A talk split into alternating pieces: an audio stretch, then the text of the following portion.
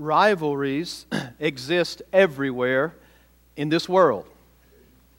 Republicans versus Democrats. That's the rivalry, right? We have in computers, Mac versus PC. Some of you computer geeks and nerds will probably argue about that, which is better. In sports, it's Missouri versus Arkansas. Or is that even a, I don't know. I mean, I don't know. I'm just saying. In the NFL, it's everybody against the Patriots. That's exactly right. In superhero, it's Superman versus Lex Luthor. In the home, it's kids against vegetables. I know you've witnessed that. We still are with a 10 year old. Yet in the kingdom of God, it's the real kingdom of darkness against and opposing the kingdom of God's beloved Son. I hope you figured out that in the realm of God's kingdom, which the enemy is part of that kingdom, right? The rivals aren't equal. It's not even close. Our God will accomplish his purpose in this world, and nothing will stop it. Our God is omnipotent in his power, he will accomplish his purpose. And he told the disciples in Acts 1 8 that they would take the gospel to the ends of the earth.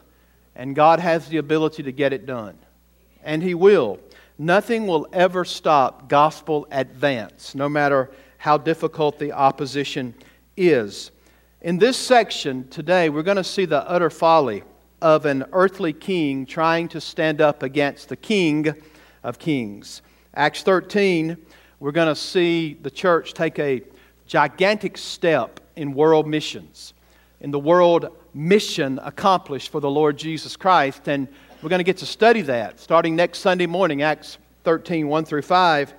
Before that, however, Luke wants to share with us, before this major advancement, a door opening, incredible work that's found in Acts 13, Luke reminds us that the kingdom doesn't advance without cost. That it does cost us. Yet when we face the difficulties. We need to have unshakable assurance and confidence in the Lord Jesus Christ that Christ will win. That's what we learn from this passage. So, King Herod's going to launch a public assault against the leadership of the church. He's going to have James killed, he's going to have Peter imprisoned, but, the, but ultimately, the enemy cannot stop the advancement of Christ's kingdom. So let me break this up for you in two sections. First, we're going to talk about the fact that Christians in every age will face opposition if they're seeking to advance Christ's kingdom or the gospel of Jesus Christ. In every age, we're going to face opposition. The second division in the sermon, beginning in verse, 20, uh, verse 6, is going to be the fact that the king's mission is unstoppable. Can't you take those two things out of here this morning? The fact that all of those who will desire to live godly, according to Peter, will face persecution and suffer. When we seek to advance the gospel of Jesus Christ in this world, you will have opposition. And secondly, you need to remember that the king's kingdom is unstoppable. God will advance his kingdom. So, beginning in chapter 12, we're going to talk about opposition and gospel advance. And believe it or not, your pastor is going to preach all the way through verse chapter 12, 25 verses. Are you ready? You better listen fast. First five verses. About that time, Herod the king laid violent hands on some who belonged to the church. Folks, this is not a playground right here, is it?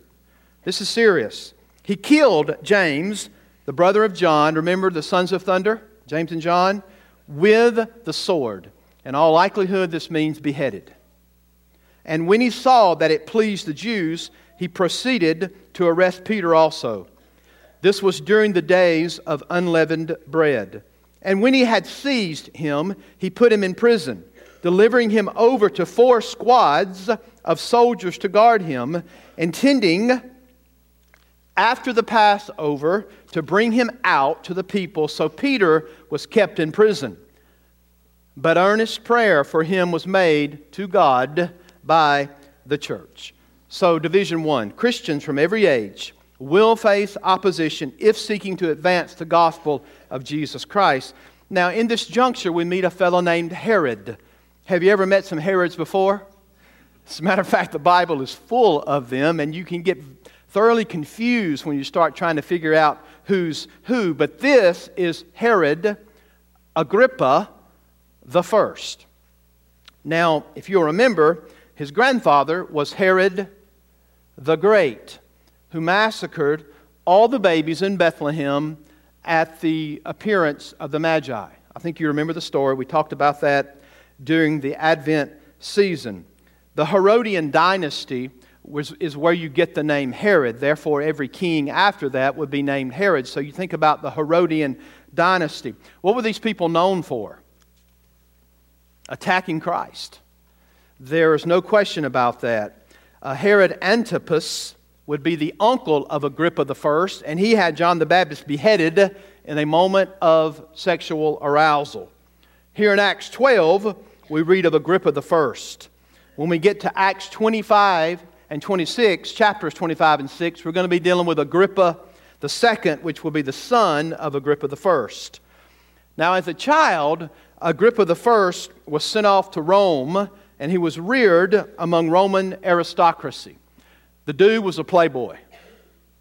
Got in a lot of debt, a lot of trouble, got in over his head, and actually had to go off to Idumea, which, you know, Herod Idumene, uh, we know that for, from their dynasty, but he had to go off there. And in 36 AD, he returned to Rome, but then he offended Tiberius the emperor. And guess what happens to him? He gets thrown into the slammer.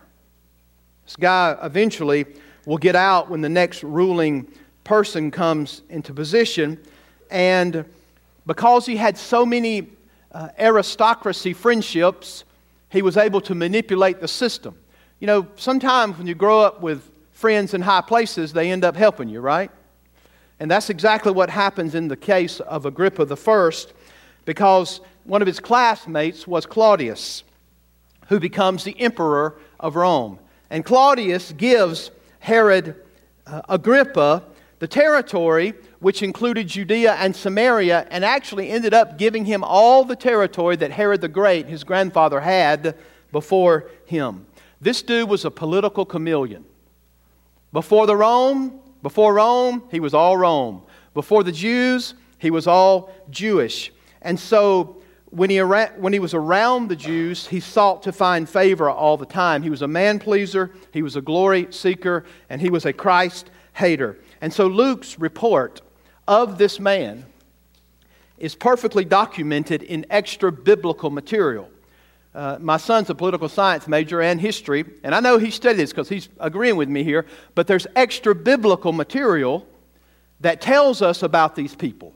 And Eusebius gives us tons of information. Now, that's not Bible, that's a historian.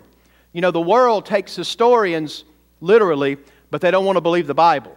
I want to remind you that everything the Bible touches on is true, every aspect of it. And so we're introduced to this person, and do you think Agrippa the first would have been affiliated or familiar with Jesus Christ? Well, you better believe it because uh, Herod uh, Antipas would have been the one over Jesus Christ mock trial, his uncle. So there's no question he has all this information, and his goal is to go down to Jerusalem and persecute believers in order to win the favor of the Jews. Remember, Jews are religious people. But without Christ, they're lost. Are y'all listening? It's one thing to be religious, but you can be religious and on your way to hell. Most of the people in the Bible were saved out of religion. And so here, the Jewish people, we think they're monotheistic. They, they love God. They don't love Jesus. And they haven't figured out that He is God, right? Jesus came into His own, and His own received Him not. And so here are the Jews that are excited that Herod would go after James and kill him. He's beheaded by the sword. Remember, James and John were called the sons of thunder. And Jesus talks to them in Mark 10 when they say to him, Lord, though Jesus says to them, What would you have me do for you? Here's humanity. Lord, would you mind if I get to sit on your right side and John on your left? Y'all remember that? they're jockeying for position, and Jesus says, You don't know what I'm about to drink. You don't know the baptism I'm about to get, which he was speaking of his death, burial, and resurrection. And then he makes this allusion to them, uh, saying to them, But you are going to drink of it. So we think and we understand from this particular text of Scripture that there's no question that Jesus predicted what was going to happen to the Apostle James. What does the Bible say? Well, here wins all this favor, and then he sets his sights on the most high profiled believer and leader in that day, whose name was Yes, the Apostle Peter. He goes, he has him arrested, and this is uh, Peter's, at least according to Acts, the third time that Peter's found himself in prison. And there's no question that what is Herod's intention? His intention is to have him killed. But what's going on? Just like in the case of Christ, when there was a trumped up trial, it was the day of unleavened bread, which means the Passover was there. And what do we know about uh, Herod? He's a political chameleon. He doesn't want to upset the Jewish people. He doesn't want to do this dastardly deed on a holy day. So he puts it off. So here is Peter in prison. And Luke tells us that he's flanked by four squads of four soldiers. Now, think about this. Here's a, a preacher in jail with that much security. Don't you think they've heard of the fact that this guy's walked out before in chains and they fell off? There's no question. So they put, uh, this is a way of saying maximum security around Peter. Four squads of four soldiers. Pretty tight security. Scholars say that these men were working three hour shifts. So here we have the tightest security of the day. The intent was going to be when morning comes, we're going to have this mock trial, and surely he would seek to behead Peter. But as Herod plots in vain, Luke gives us this wonderful contrast in verse 5. Don't you love it? So Peter was kept in prison but earnest prayer for him was made to God by the church. Now, you don't see this in the English, but when you look it up in the Greek, then you understand that it, this is a, a construction in the Greek that means men day. It's a men day construction. And why is that important? Because usually the writer didn't want to be so wordy to give you exactly how all that meshes. But he's trying to contrast to you how Herod is plotting, but how God is working his work too. And it would, it would be something like this. Therefore, on the one hand, Peter was kept in prison, but while on the other hand, fervent prayer was being made by the church of God for him. In other words, Herod is exerting all the earthly kingdom power that he thinks he has, but the church of God goes to work by getting on their knees can we take a lesson from that as a church at First Baptist Ozark? Of how we expect and why we expect our God to work in our midst. Luke uses the term fervently only two times in all of his writings. You do know Luke wrote Luke and Acts, two volumes. The only other time he uses the term fervently is to refer to how Jesus prayed in the Garden of Gethsemane. So, that, was there some intense activity going on? in this home for Peter, they already knew that James was dead. They knew full well what Herod intended to do with Peter. And yet, the church is not wielding a sword. They're on their knees before the God of eternity who controls all things. Hello. Is that not what they're doing? They're praying before God because He controls all things. John Stott says it this way what could this little community of Jesus in its powerlessness do against the armed might of Rome? Here then were two communities, the world and the church, arrayed against one another, each wielding a weapon. The church turned to prayer, which is the only power that the powerless possess. Folks, that is so true. It's convicting to my heart to think about how we just go about the motions, even in ministry, thinking that we don't need to beseech the God of eternity who controls all things. How about in your own personal life? How are you doing in this issue of knowing full well that your major mode of defense is to take the issue directly to the God who controls all things? Whether it's financial or marital, whatever that may be. We learn here that prayer is effectual. It accomplishes the purpose God would have it accomplish. Prayer is the church's weapon, and using it is not being passive. To say to a government that tries to make you conform to its image that we're just going to pray about this, that's not passive. You do realize that. As a matter of fact, prayer is an act of defiance against opposition. We're not going to listen to what they have to say, we're going to take it to the Lord of glory. In the words of John Piper, prayer is a wartime walkie talkie. Have y'all figured out that we're in a war? that when we come here on Sunday morning, it's not just a playground, it's a battleground. When we engage, when we, when we fly overseas for mission, uh, a mission endeavor, when we're going out into our community, when we're discipling people, when we're doing the work of the ministry, we have an enemy. We have an enemy. We have uh, the devil and his minions against us, his principalities. We're at opposition. The church is at war. So we're going to call upon the one who shuts lions' mouths.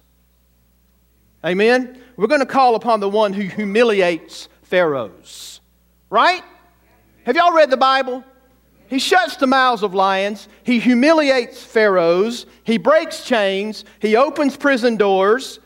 God knows what's best, and He can control it. His sovereignty is inscrutable. What's that mean? Well, you can't always control or comprehend what God is doing. Why does James die and Peter live? Boy, that hurts, doesn't it?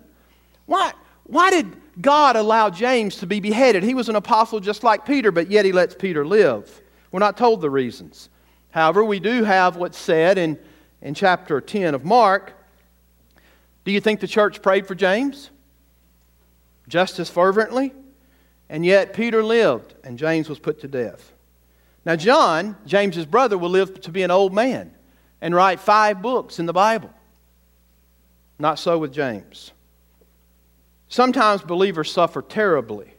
Sometimes God delivers miraculously. Sometimes those who would be great parents can't have children biologically to themselves. Sometimes those who are terrible parents keep on having babies. And we think, what's up with that? God, you opened and closed the womb, and you're allowing this to take place. Sometimes God heals in answer to prayer. Sometimes He don't. Earthly or doesn't. Sometimes the wicked prosper and the righteous suffer, at least for a time. Correctly in the Bible. Trials are not necessarily telling us that God is displeased with us, but God does call us to trust Him. No matter what the situation is, even when it hurts. He is wise he knows what is good, He knows what is best. Do you know that God has no problem raising the dead? Do you know that we're going to dwell in heaven with the Lord in glory, where sin can't touch you nor suffering? It's coming in the future. And furthermore, God has entered into your suffering like you could never imagine because the Son of God entered into this world and identified with you to the max and took the total indictment of your sin debt upon himself. You want to talk about suffering? Bearing the sins of the world, that's suffering. But here's the good news the grave couldn't hold him, and he resurrected victoriously. God has no problem putting your head back on your shoulders if you lose it with a sword. Are y'all listening? He has the power to raise the dead. He has no, po- he has no problem fixing this situation. Glory is coming. He has no problem putting heads back on. I want to remind you of Hebrews chapter 11. Listen to the word of the Lord. You remember there's the, there's the hall of faith where these people did these great things and we listened, but listen to this part of the text. Some were tortured, refusing to accept release so that they might rise again to better life. Oh, I like that. Others suffered mocking and flogging and even chains and imprisonment. They were stoned we think about Stephen, don't we? They were sawn in two. Think about Isaiah, possibly. They were killed with the sword, James. They went about in skins of sheep and goats, destitute, afflicted, mistreated. Check this out of whom the world was not worthy. Mm. the world wasn't worthy of the ones who died for the cause of Christ. So I want to remind you that you're going to receive opposition for the gospel. And it's highly possible that somebody in this building one day could die for the cause of Christ. It's highly possible. As our God begins to work and we begin to go through Acts and we begin to pray with fasting that God will reach the nations, He may raise up the brightest and the best in this congregation, young people who may not even be listening to this sermon today or paying me any attention. God's going to raise up some of them one day, and He's going to send them overseas. And they're going to go to places where it's difficult, where you can die for the cause of Christ. And they very well may die for Him. But Paul said it this way For me to live is Christ, and to die is gain. Folks, that's what the servants of Jesus Christ have always done. They've been willing to face whatever opposition was necessary. Doesn't matter so that the gospel would advance to the ends of the earth. And I know I'm talking to a congregation that's real comfortable living in Ozark. I know I'm talking to a congregation that's real comfortable with Americanized Christianity, but that's not Bibleized Christianity. There's a major difference. All right, I preached hard on that. Let's move on. Notice I've only gone a little ways, but I'm going to pick up some speed. 6 through 25. Let's talk about the king's mission being unstoppable. So we've got opposition on the one hand. Here's the advancement. Now, when now, folks, this is supposed to be somewhat humorous. So if you want to laugh, go ahead. Really, if you can't read the Bible, and understand there's humor there, then you haven't been reading your Bible. Now, when Herod was about to bring him out on that very night, Peter was sleeping between two soldiers. Talk about confidence in Christ.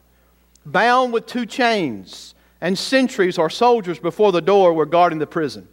And behold, an angel of the Lord stood next to him, and a light shone in the cell. He struck Peter, patasso. Put that aside in your mind, sticky note, and don't forget it. We're going to return to that word at the end of this narrative. But he struck Peter on the side and woke him up, saying, Get up quickly. And the chains fell off his hands. And the angel said to him, Dress yourself. Notice this is funny because the angel's got to tell him everything to do. I mean, the guy's so fast asleep. The angel's saying, Do this, Peter. Do. Now get your coat, man. Get up, right? And the angel said to, to him, Dress yourself and put on your sandals. And he did so. And he said to him, Wrap your cloak around you. It's like, Come on, man, it's cold outside. And follow me. And he went out and followed him. He did not know that what was being done by the angel was real, but thought he was seeing a vision. When they had passed the first, and the second guard, they came to the iron gate leading to the city. It opened for them of its own accord, and they went out and went along the one street. Uh, that's really what it was called, First Street, the one street. And immediately the angel left him.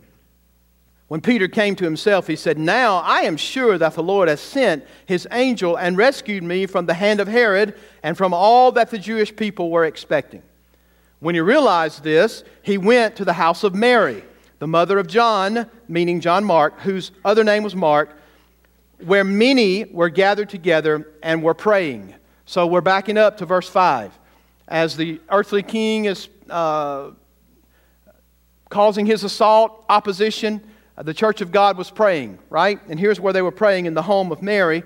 And when he knocked at the door of the gateway, a servant girl named Rhoda came to answer. Recognizing that it was Peter's voice, in her joy, she didn't open the gate. But she ran back in and reported to Pete that Peter was standing at the gate. They said to her, in the literal Greek rendering, You're nuts. You've fallen and bumped your head.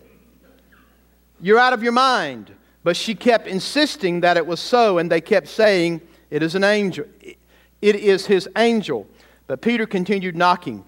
And when they opened, they saw him and were amazed. But motioning to them with his hand to be silent, he described to them how the Lord had brought him out of the prison. And he said, Tell these things to James and to the brothers. Then he departed and went to another place. Now, when day came, there was no little disturbance, imagine so, right, among the soldiers over what had happened to Peter.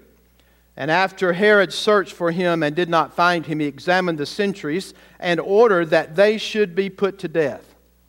Then he went down from Judea to Caesarea and spent some time there. You know, God could have delivered him several days. God could have delivered Peter the day he went into prison. But he waited and noticed the text on that day. You know, God's never late, never in a hurry, right? But he's never late. And God was working his wonders to perform. And here we find Peter just quickly chained to two guards. The chains, folks, had to be heavy. I've never been chained, but I'm sure there wasn't like little bitty small chains that we would be accustomed to. They had to be heavy. And look, when they're looking for soldiers, I don't think they're looking for the Woody, Woody Allen type. I mean, these are burly guys. Correct? They are. And just consider this for a moment heavy chains in between two burly men, and Peter's asleep. That's pretty awesome, isn't it?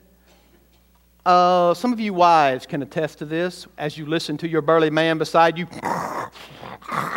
I, I really believe that Peter was probably snoring. I mean, glorified imagination. Here he is chained between two burly soldiers, and he is snoring. All that discomfort, understanding what could be happening to him the next day, and he's sawing logs in between two guards. His life is in danger, direst of straits and circumstances. But here's a man who has full confidence in the Lord of glory, who shuts the mouths of lions, right? Who overthrows the pharaohs. He knows what's going on. One commentator comment, commented on Paul and Peter being thrown in prison. Said Paul sang hymns, Peter went to sleep right? You're going to see Paul singing the hymns when you get to Acts 16, so you have to wait. And so he's fast asleep, and the angel of the Lord comes into the room. Light. I'm talking, I, there's no, I, I'm sure the angel didn't have a dimmer switch on the light. I mean, just check this out. Coming into the room, uh, Shekinah glory, light shining, and this dude is still fast asleep. If you turn the light on in my room when I'm asleep, I promise you I'm going to be up and up quickly. I'm not as light of a sleeper as my wife, but I'm a pretty light sleeper. But if you turn the light on in my room, I'm going to be awake. That's not the case at this point. Actually, again, patasso. The angel has to strike him in his side to get him to start moving. And then begins to give instructions to this droggy apostle Peter who's fast asleep in prison. And again, verse 9 is pretty hilarious. And he went out and followed him. He did not know that what was being done by the angel was real, but thought he was seeing a vision. He saw a vision before, didn't he? You think Peter would say, Okay, Lord, where's the sheet? I know there's another sheet coming down from four corners like an ark with a bunch of uh, animals in it. There's no, que- there's no telling what's going through his mind but they go to the second gate, they go to the first guard, second guard, and then there's just enormous, imposing, ominous gate, and the Bible says it opens of its own accord. Isn't that awesome? Well, you know, God opened the door, and here's Peter standing out on the street. The angel disappears. I don't know if it was a night breeze that blew in his face, but all of a sudden he came to his senses. And it's like, man, this is not a vision. This is actual reality. I'm standing on First Street. And the Bible says he heads to, heads to the house of Mary. Who was this Mary? Well, it's John Mark's mother. She would have been Barnabas' cousin, which makes John Mark Barnabas' cousin. It's most likely the place that they went to for Passover meal and for the coming of the Holy Spirit on the day of Pentecost. Popular place. Some people believe this actually could have been the Jewish or the uh, headquarters of the early disciples, apostles working the works of the Lord in Jerusalem. Uh, the next part is hilarious. I'm sure Peter's headed out looking over his shoulder, wondering, hey, are these guys going to wake up and come to their senses and follow me down First Street and catch me? But he stands at the gate of Mary's house and he begins to knock on the door in the gate. And Rhoda comes, and Rhoda hears Peter's voice. He's probably saying, Let me in. Let me in. He's probably not saying, Let me in the door. Right? He's probably not doing that. Why? Because he's, he's quiet a little later in the text, tries to calm them down, but he's probably looking over his shoulder. He's knocking on the door. And Rhoda, in her excitement, she's ecstatic. And instead of opening the door, she returns. She spins on a dime, makes a beeline back into the house, and says, Hey, Peter's standing there. And again, Rhoda, you've fallen and bumped your head. But that's not the case at all. We know what's going on. Uh, then they offer a theological response. Must be Peter's angel. Now, if you read back on angelology, you'll find out that many people in that time frame believed you, each person had a guardian angel. Don't ask me that because I don't know. I don't know if you have one or not. Some of you need one. No. But the fact is, they believe that that angel could manifest itself in your physical appearance. Some believe that. Some of that's exaggerated, but the fact is, it's Peter's angel. So they, they go theological on uh, Rhoda, and Rhoda, she is persistent, is she not? To say, no, this is Peter. Let's go see. And they all go down, and Peter is knocking at the gate. He is actually fulfilling Matthew 7 7, right? Jesus said, Keep on knocking, and the door will be open to you. Y'all know I'm just trying to be funny. Keep on knocking. So that's exactly what he's doing. He's knocking, he's waiting, and the Bible says that it's kind of the chaos is somewhat escalating, and Peter's trying, trying to quiet them down. Uh, I love Larnelle Harris. Uh, I remember when I was, I don't know when he wrote this, a long time ago. I was probably 16 or 17 years of age. And Larnelle wrote a song called Rhoda, Open the Door. And here's what he says Rhoda, open the door. Don't turn and walk away. Here is the one you've been praying for, and God answers when you pray. Oh, don't waste the time. Just open the door and find that your answer to your prayer is there. Rhoda, open the door. Listen to this. Are you an effectual, fervent prayer, casting your mountains to the sea? Or do you pray like these friends of Peter, not taking God seriously? That's pretty good stuff, isn't it? I used to sing that song riding down the road in my Ford truck. Rhoda opened the door, and it made me think about that. We're, we're dealing with a God who answers prayer. And here they are. They've been praying that God would deliver Peter. Now they're shocked that he's standing at the door. Right? God gives the answer, and then we're shocked that God answers prayer and that he's sovereign over situations. So here we have a shift where Peter is now going to be gone. You're going to see him reappear as, as the Jerusalem council, but he's not going to have the spotlight on him anymore after this. It's going to be who? It's going to be on the Apostle Paul. And again, verses 18 through 19 are pretty amazing. You know, hyperbole is overstatement for the purpose of effect.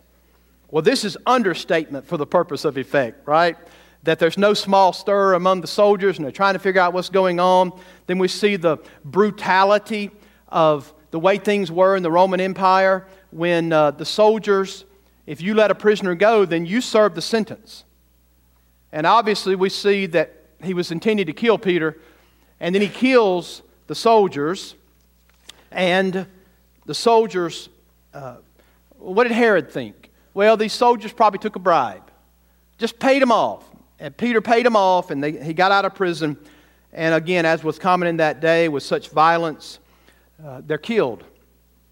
Should this passage not remind us of the need to live with joyful confidence in Jesus? I mean, it's a funny story, it's interesting, but how much confidence do we actually live with every single day in our God that He controls all things? Uh, I just think to myself, we ought to believe and trust like children. We ought to pray like children. We ought to go to sleep at night in Jesus like children. We need to laugh like children. We need to trust our Father who is sovereign over all things. He breaks chains, He frees prisoners, He humiliates bullies. We can trust our God. Now, for the sake of time, I'd like to stop right there, but I can't. All right? Because I, I learned something. Even though 20 through 25 seems to be disconnected, it is vital for you to understand what God is doing with opposition in advance. So listen, real quickly.